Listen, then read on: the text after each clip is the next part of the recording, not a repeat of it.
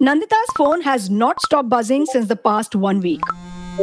Congratulatory messages keep pouring in. Why? On World Tuberculosis Day on March 23rd, Nandita Venkatesan, who is a two time TB survivor herself, got a special reason to cheer. In big news in pharma, the Indian Patent Office on Thursday has rejected US pharmaceutical company Johnson & Johnson's attempt to extend its monopoly in India on the miracle TB drug bedaquiline. And I'm happy to say that Nandita, who is a business journalist and a former colleague at the Economic Times, was one of the three applicants opposing the extension of this patent. My uh, UN speech that I had given in 2018, the closing line was this that I cannot hear you today, but I'll make sure you hear me. But for Johnson & Johnson or J&J, the multinational manufacturer of bedaquiline, there have been issues time and again that have had negative outcomes for its patients in India. For instance, tens of patients are fighting a case against J&J to receive compensation against faulty hip implants that have rendered several of them disabled. It's an issue for which the company has already paid $2.5 billion to its patients in the US a decade ago. Though I broke this story, but the whole of media had started covering it, building pressure on the company and the government alike. So it kind of became like a movement for everyone. And then the patients came together, and then there were NGOs who started helping. Since everyone was eyeing the outcome, the government could not get away without, you know, taking any action. That's my colleague Teena Thacker, who broke the story in Mint in 2018. This points to a clear issue with India's drug and healthcare regulatory mechanism. We have a regulatory setup which do not detect and penalize companies the way they do in the US. And secondly, the patient awareness itself is very, very weak. That's Vikas Dandekar, editor, Pharma and Healthcare at ET Prime, highlighting why pharma companies become lax in their conduct in India. It's Thursday, March 30th. From the Economic Times, I'm Kiran Somvanshi, and you are listening to Patients Before Patents or Profits. In this episode, we delve into India's latest move to curb evergreening of patents, why pharma MNCs treat India differently from their home markets, and why a strong patient rights ecosystem is the need of the hour in India. This is the morning brief.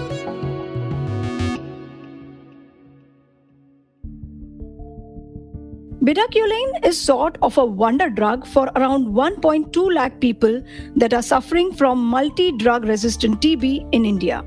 This drug has improved the treatment success rate of multi-drug resistant TB from around 50% to 93% and has cut the treatment duration from 2 years to 6 months. Johnson & Johnson coming up with a TB drug after a drought of many years and one that is actually effective against uh, extremely drug resistant TB. It's the last hope. So, when every other drug actually fails in controlling the infection, this drug is put in use. I have seen the entire development across years uh, on bedaquiline. It was actually approved even before the all of its clinical trials were over. Oh. Uh, but the need of that drug was so tremendous that the trials were actually completed well after the approvals came. And i was told that you know people were put on like 18 24 months uh, regimen. And to follow that kind of a long regimen was almost becoming impossible. So this kind of shortened the treatment and xdr tb is nearly you know fatal. And when this came up and when you see recovery really happening so on the innovation side, this has been a great work from Johnson and Johnson. In fact, India has negotiated a rate of $400, that is around 32,000 rupees per patient for a 6-month treatment of bedaquiline under its National TB Elimination Program. The government provides the drug free of cost to nearly 60,000 multi-drug resistant TB patients. But with the bedaquiline patent expiring this July, do you know how much the generic version of this drug is expected to cost? 650 to 1300 rupees per patient per month. Is this what prompted Nandita to take on a big pharma company like J&J by filing an opposition to their patent? To understand that, you need to know her story first. I had two bouts of TB I had to deal with, and I had it for the first time when I was uh, 17 years old. I had just started my graduation in Mumbai, and uh, I contracted intestinal tuberculosis, which is generally considered a, a rarer form of the disease. I navigated through the treatment in my graduation, which was a difficult time because I was just a 17 or 18 year old girl and, you know, having been like sort of put into this situation. And then I completed my graduation. I finished my treatment. I was declared cured completely. I went on to pursue my master's in uh, New Delhi from the Indian Institute of Mass Communication.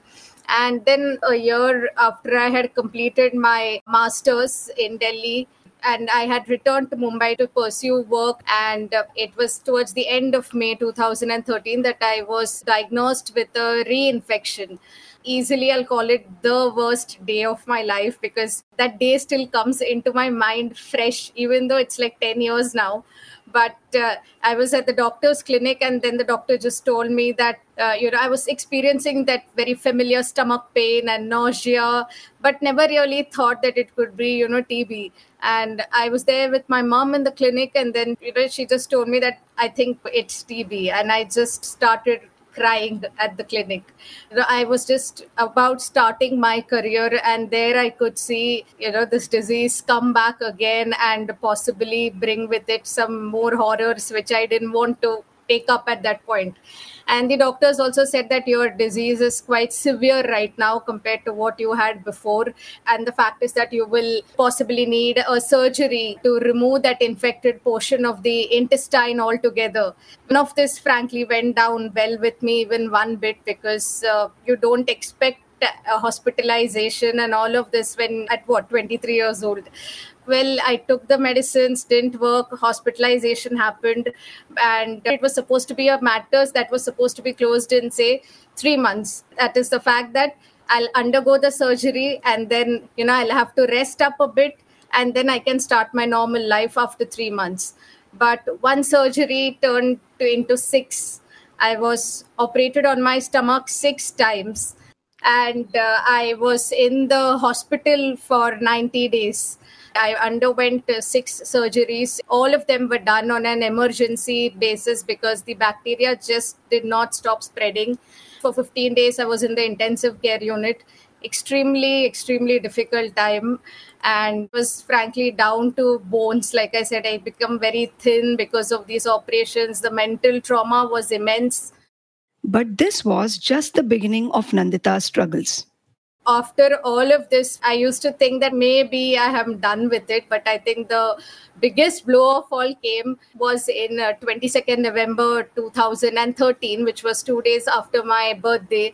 I suddenly lost my hearing completely. I just woke up from an afternoon nap and at around 2 or 2.15, I woke up to complete silence. You know, it was like before sleep, I could actually listen to everyone around me I listened to my parents, I listened to my brother, nurse, everyone. And I got up from the sleep with 100% silence. And uh, I was told that it was a loss of hearing because of an injection that was administered to me as part of my TB treatment.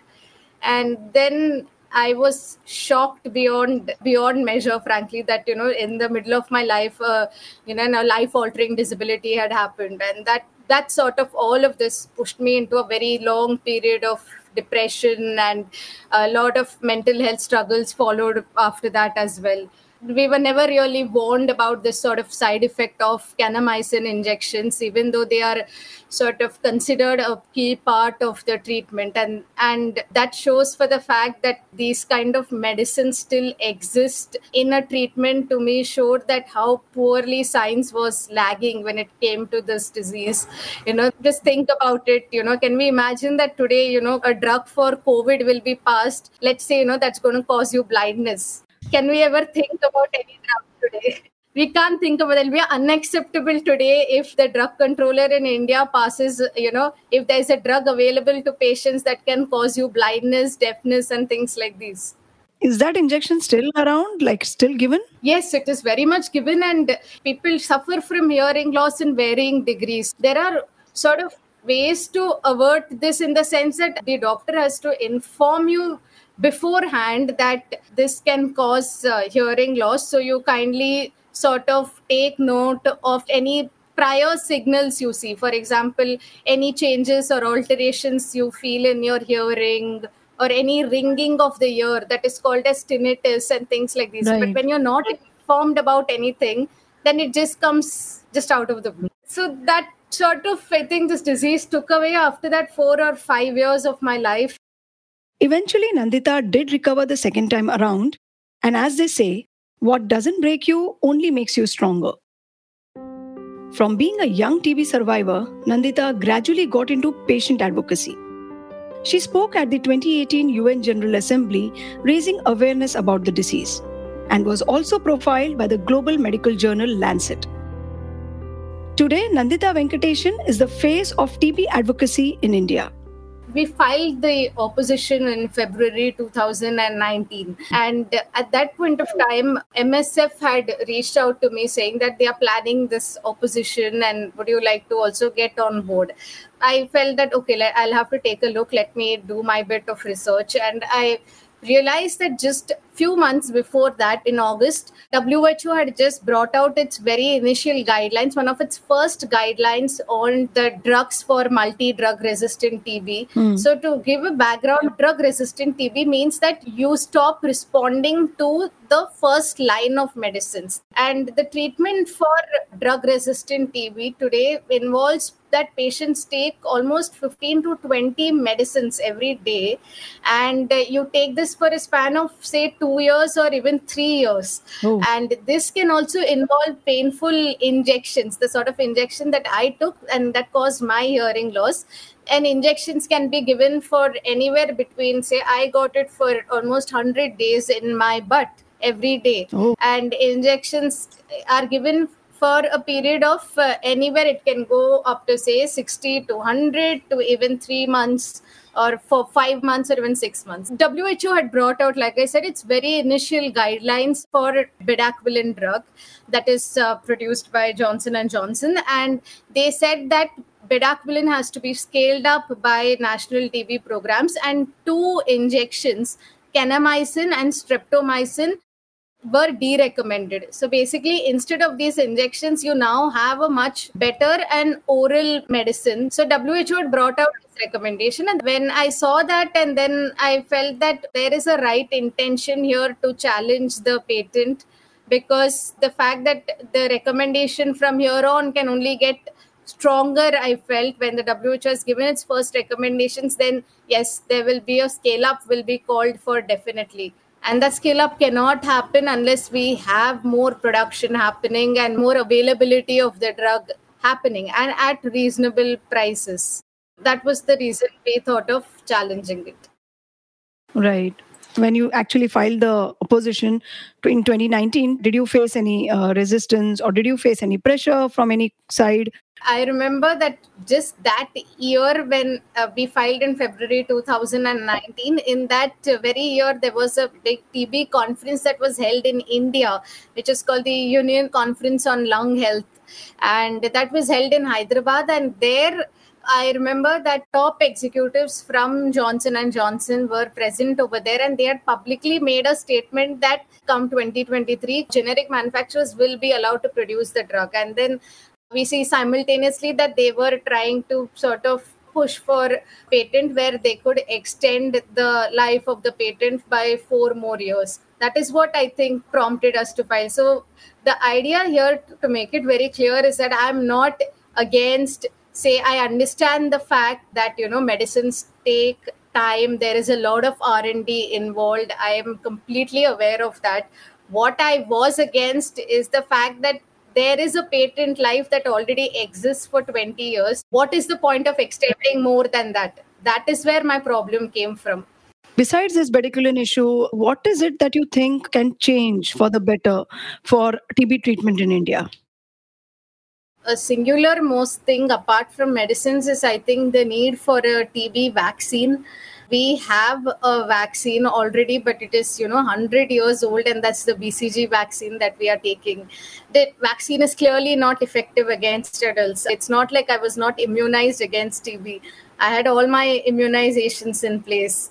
But this has also been the fact that we are still using a 100 year old vaccine think about a parallel disease and i keep telling this that there is another infectious disease which exactly travels in the air like tb and that's covid and we had like say 50 candidates in a matter of one year. That much amount of funding and money and vaccine candidates just about came in one or two years time but we're still using one vaccine for the past 100 years so i think uh, you know that's that's a very big sort of a glaring contrast that i see in how diseases can be viewed.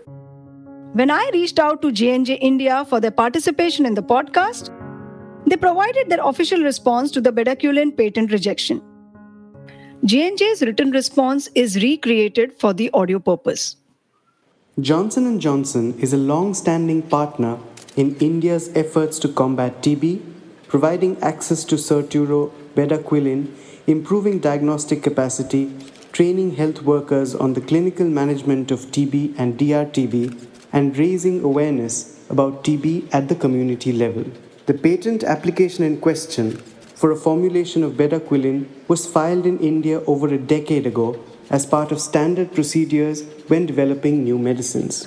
Whether this patent was granted or not, a formulation patent would not have prevented generic manufacturers from developing the active pharmaceutical ingredient API in their own formulations after July 2023 when our API patent expires in India.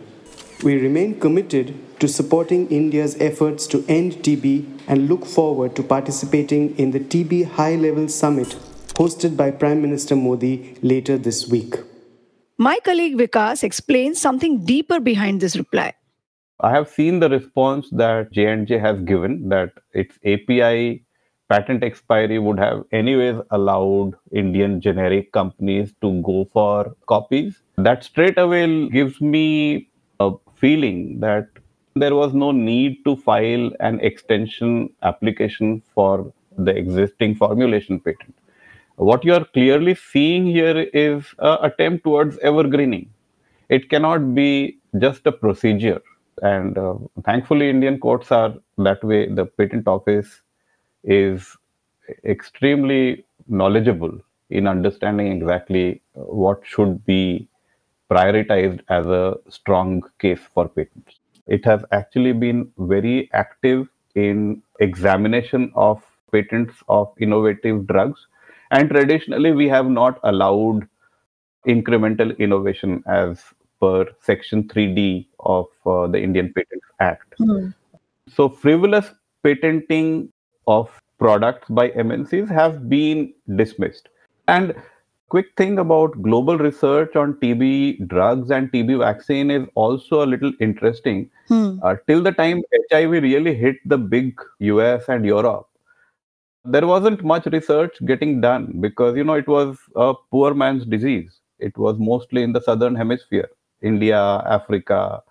So you know the interest of global companies was also extremely limited. So once it started hitting hiv and patients started getting tb then the interest levels actually started coming up.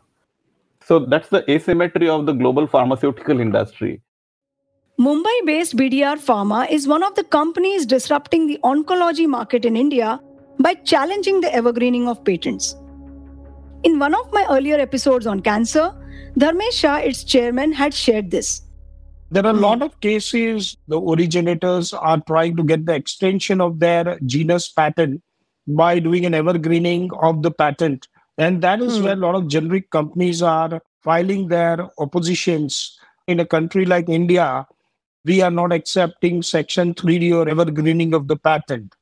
And right. this is very essential that we get a support from the court of law as well as for the government of India, because as we know that advanced drugs are very expensive drugs. So that more and more generics can come into the market to be benefiting the patients. I definitely oppose the Section 3D or evergreening. And if somebody hmm. is trying to monopolize, in addition to 15 years granted patent period of enjoying the fruits for additional five or 10 years, I strongly object to it, for which, at least as my organization, I'm very vocal about it. I have a risk taking ability and I fight out those battles, even though they are expensive at times. But yes, we have a larger goal, and larger goal is the patients who are unable to afford these medicines.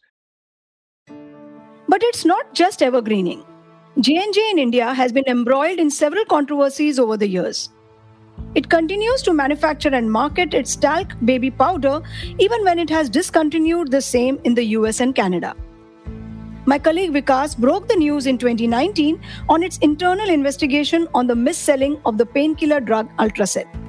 Then there is also the ongoing legal battle of patients of its faulty hip implant seeking compensation. J&J India responded to our query about the talc baby powder. They stand by their product and their detailed response is posted in the description of this podcast. I spoke to my colleague Teena Thacker, senior assistant editor at the Economic Times, who has been reporting on the health sector for nearly two decades now. She won the Ramnath Goenka Award for her persistent reporting that compelled the government and the company to acknowledge the issue of patient compensations. So, this story is really close to my heart. And I still remember that it was on August 23rd, 2018, that we did a long form spread on the faulty hip implant of Johnson & Johnson and the havoc it had uh, played with the lives of people in India. For patients, the problem with the hip implants uh, also called acetabular surface replacement, which is ASR. It required additional painful operations in which the device was replaced with yet another artificial hip. So, uh, for some, the damage to the bones, muscles, and nerves from the troubled device, which had shed tiny metallic particles, had left them permanently disabled. So, and what worse was that in the US, the company had paid $2.5 billion due to the implants that led to permanent disability of several patients and that the compensation was tipped to be the highest ever for any medical device. And however in india johnson & johnson did nothing to provide them with any assistance the story was just beyond the obvious it was not confined to some documents so the challenge was to put everything in context with like care, affection, and understanding. And uh, thankfully, the story set the ball rolling, swung the government into action. And for me, the hardest part was uh, gaining the confidence of patients who went through this, you know, enormous suffering for last 10 years and had lost confidence in the government machinery and the company. So they were fighting actually a lost battle. So I did a series of meetings with the patients, traveled to Mumbai, and saw how these people were living with compromised health. Right. And how many patients that we are talking about here? So the patients were in thousands because India doesn't have those that tracking system as well. So the company gave some figures and it was very difficult to track all those patients.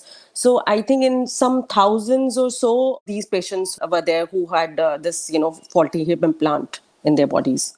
And this whole, uh, you know, faulty hip implant case, the entire thing was brought to surface to the public view because of media. Yeah. So, how do you see that looking back? You know, though I broke the story, but it became everyone's story. Like, you know, the whole of media had started covering it, building pressure on the company and the government alike. So, it really became big. It's very close to my heart, as I said because I broke it. But it kind of became an, like a movement for everyone. And then the patients came together, and then there were groups which were formed, and then there were NGOs who started helping. So, and then finally in November 2018, mm. uh, the government devised a formula to decide on the quantum of compensation. Uh, what was the conduct of the company J&J throughout this issue? so yeah the, initially they were indifferent and they were not even responding to my emails. So they had hired a company who used to interact with me when i used to send them emails and all asking them what had happened 10 years back. And their first reaction was like you know why do you want to dig into it? Initially they were very very indifferent because it was an old case and they thought nothing will come out of it as far as the patients and the compensation are concerned uh, but soon, you know, when we all got together, uh, they realized that it won't be easy for them to get away. And I believe that the court case is still going on and the compensation amount, the exact one, is still awaited, right? Yes. So the government had uh, devised a formula on the basis of the percentage of disability to the faulty hip implant, according to which some patients even became entitled to receiving more than a crore or so. However, since India doesn't have a law on compensation, the company went to court. Fortunately, the court later ordered that at least pay an interim compensation of rupees 25 lakh to each patient.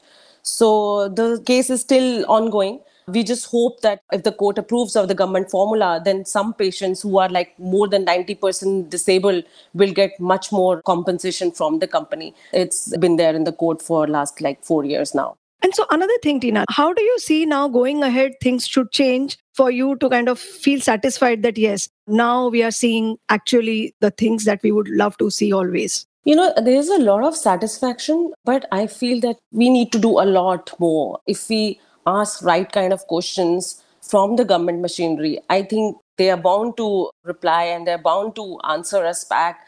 And I just hope that, you know, this just opens up not only for journalists but also for government that they are answerable. And so if they are answerable, they have to do things right. They just cannot brush things under the carpet. And I hope that, you know, we see pharma sector much more answerable and doing things for the betterment of the people. And I feel that there'll be a change and change for good. Right. I'm sure when these compensation news and all is out, I think more patients will be kind of prompted to come together and fight for their rights if they have been uh, wronged in any way. Yes, I just hope so. I was approached by this person who was in the US. And so he wanted to make it a suit which he could file in the court because it was a American company. Unfortunately, it couldn't happen. But you know, we saw these kind of faces emerging from nowhere, mm. trying to help people in India. These kind of cases and these kind of stories should open a lot of avenues for such people who are facing such problems by these companies who feel that it's not their responsibility to compensate or you know just get away with whatever they have done this whole discussion highlights a lot of points about how pharma MNCs conduct business in India compared to their home markets. These things have actually been a issue of pushing the approval process too much. And so not just J&J, other companies have also been found in uh, violation uh, where, you know, medical ethics have been violated in India, the cases that they have actually handled have been very different from the way the cases have been handled in the US or in Europe. One of the things that comes to mind is one is of a loose regulatory framework where they are actually handled and caught doing these things on the wrong side. And secondly, is also about uh, lack of awareness of patients in India, we don't have a very active patient groups. So, you know, the case in point is about how the two TB patients actually brought in this case, supported by MSF, of course. And then we have this major victory. But excluding this, we don't see a lot of patient involvement where they raise the awareness about issues, about what these new technologies are. So, pharma companies have actually taken advantage of that kind of a situation. Say, for example, in hip implant and in, in other cases, the compensations paid have been significantly higher than what they have been paid in India. There are some 38,000 lawsuits that we have seen in the talcum powder case. Now, yeah, so that is a massive number. Yeah. And so the organizations, the companies are also extremely careful on hitting the wrong issues and then the compliance goes for a absolute mess i think that's something that will come here as well but most of it is because we have a setup a regulatory setup which do not detect and penalize companies the way they do in the us and secondly because yeah, the patient awareness itself is very very weak and now of course mnc pharma companies have changed their india strategy bringing in their innovative patented products to avoid competition from the generic players and to enjoy pricing power. So, until the last decade, uh, what we had seen is that MNCs are also playing the same story of having the branded generic market, you know, bombarding with new kind of combinations. But what has happened in the last seven, eight years, very remarkably, is that they have actually started focusing very heavily on their innovative drug. Hmm. What happens in the innovative drugs is that you have that one drug which will be an absolute appealing point to the medical expert. So you have two advantages. One, there is no competitor there. Second, you can actually price it the way you want. Now, even if it is priced at a very less charge as compared to a global price, it still remains very high. But this is what they actually want to bring into India. So, slowly, if you have seen GSK, Pfizer, Novartis, AstraZeneca, all kinds of companies have actually cut down on their field staff, which had been promoting legacy products. Right. And the subsequent shift has come to innovative drugs. This means that the advanced and effective drugs will continue to be available at a price beyond the reach of a large population that needs them the most. Patients will have to wait till the primary patent expires and also be ready to wait further in case the innovator company manages to get the life of its patent extended. I understand that pharma companies are running a global business and not here to do charity.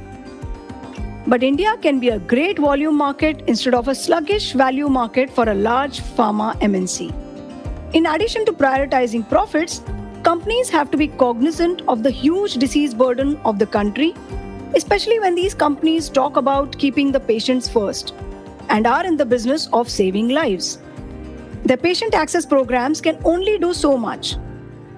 The moot question is can patient access be part of a pharma company's business model?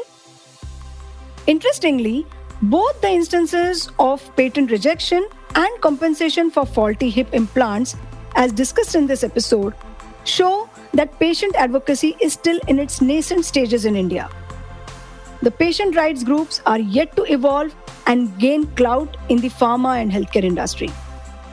Class action suits by patients seeking compensation are quite rare, since the awareness is low and the judicial process is cumbersome and time consuming.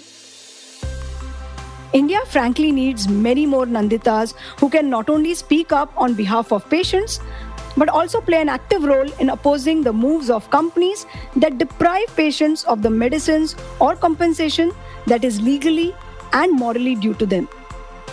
There has to be consistent pressure built by the media's reportage on healthcare and pharma on the government as well as on the industry to make them think of patients first and penalize the players for wrongdoing. The term patient centricity can't just adorn the corporate websites or speeches of the company officials or government reports. It has to be seen playing out across all markets of a company to be believed. So that's it for today. This is Kiran Somvanshi from the Economic Times, and you were listening to Patients Before Patents or Profits only on the Morning Brief. A big thank you to fellow journalists Nandita Venkatesan, Vikas Dandekar, and Teena Thacker for sharing their lived experiences and industry insights. This episode was brought to you by sound editor Rajesh Nayak and executive producers Anupriya Nair, Anirban Chaudhary, and Arijit Burman. We hope you like this episode. Do share it on your social media networks. Do remember to tune in to a new episode of the Morning Brief podcast every Tuesday, Thursday, and Friday. It streams on Amazon Prime Music, JioSaavn, Spotify, Apple, and Google Podcasts.